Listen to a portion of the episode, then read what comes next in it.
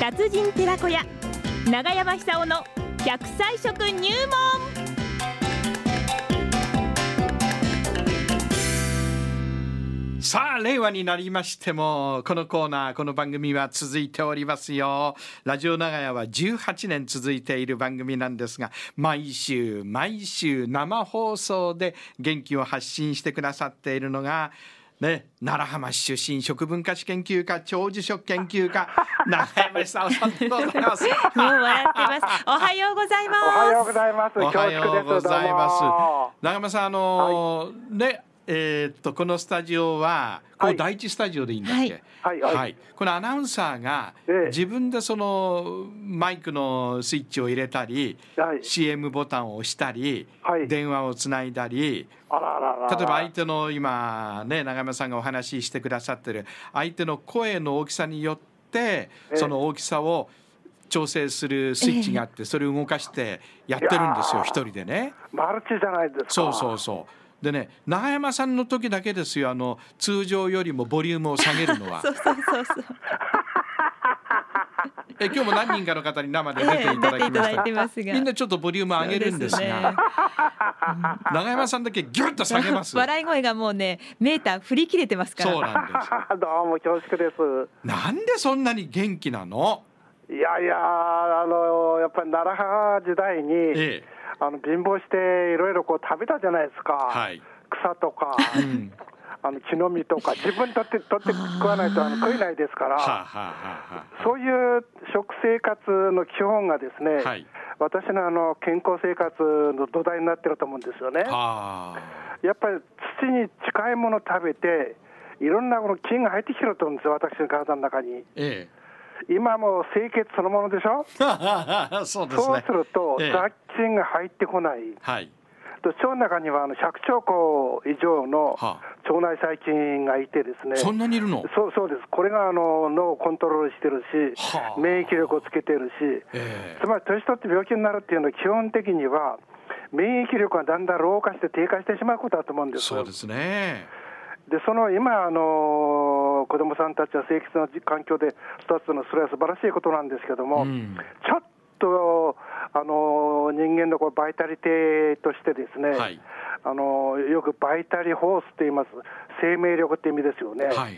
これがあの子供の頃に、ちょっとこの弱くなってんではなく経験がこう非常にこう環境良くなってますから、うん僕たちの時代に比べて、あの非常にそういう雑菌生活から考えれば、ちょっと弱くなってる感じますね。落ちたものなんか絶対食べないでしょ、今の子供たちはね。私なんかもう縄文時代と同じ生活してましたから、魚取ってそうそうそうそうね鳥も取ってたんじゃないですかもしかすそうる鳥ともあ取って何まもした取りましたよ、うんねえ、溺れかけたりね、はいはいはい。でこれからの季節になると、あのキュウリ持って、はい。あの浜に行って、穴を掘って、そこにつけておくんですよ、はあ海水の中に。え上にあの石のせておかないと流れちゃうんですけども、ええ30分くらいそうしておくと、まあ、あいつかぐらいになってですね、これ、海漬け、海漬けって言ってましたけども、海漬け。今、海漬けなんかやんないんでしょうやらなね。いですね少し塩。味になって美味しいというこそとうでですす、そうかそうです。へえ海でつけるんですか、へえちょうどあの汗かいてますから、うん塩分供給にも役に立ってるわけですよね。なるほど。ええで、きゅうりの95%は水ですから、はい。あの水分供給にも役に立っていたと思うんですよ。なるほどいね。一時が万事その調子ですから、うん。とにかく自分でやんないと生き残れないってそういう時代ですよね。そうですね。うんこの。前あの私のドキュメンタリー番組作ってもらったんですけども、ええ、それあのいつ放送？もう放送終わりました。えあら、関口宏の人生の歌という番組ですけども、はいでそこにその土手食い、つまり土手食いっていうのは草食いって意味ですけども、はいはいはい。そういう習慣があったって。あの紹介しましてですイラストもちゃんと書いて、私が書いて喋ったんですけども、はい。やっぱり反響ありましたね、そういうそうですかうん、昔経験した人はたくさんいたみたいで、うん。そんな感じで、うんいやー、本当。これやっぱ時代が違うと思うんですよねうんためそにうすなるるとな自分であのそういう腸が大事だということを認識して、はいじゃあ、元気な腸にするためには何を食べればいいかとかほう、何を飲めばいいかということは、やっぱり勉強する時代だと思うんですよ。でええ勉強して実行してほしい。して今、あの平均寿命がこう一貫して伸びてるんですけども、え健康寿命が停滞してるんですよ。え、なるほど。ということはつまり平均してほとんどの日本人は10年間くらい体の不調な状態で人生の幕引きをするとなるほど。このね10年間したらこれは国家負担にもなるし自分も苦しいし周りも大変だしこれ大変なことなんですいやよ本当そうですね。だからその年になって何かしようとしてももう遅いですうん。もう少なくてもですね中年になったらば、うん。 100年生きなくちゃならないっていうそういうことを頭に入れてですね、ええじゃあどういう選択すればいいのかっていうことを学習しないと老後ものすごく地獄になると思います。なるほど。ですからね、このなんとかあのせっかくこういう素晴らしい国生きてるん生生存してるわけですから、はい。楽しい生き方をしてほしいなって感じするんですよそうね。ですよ。 そうするとですね、ねえ。 80になっても90になっても仕事が増えると思うんですよ。ああ、なるほどね。でそうすると、うん自分でも楽しいでしょ。はい。だって若いリポーターの女性が苦し いそうですよ。なんとかしようと思いますそもこんね。ですか。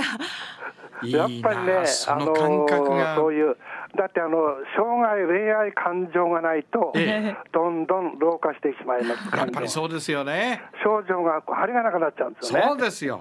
やっぱり100年時代っていうのはオールウェイズラバーになること です本当だ。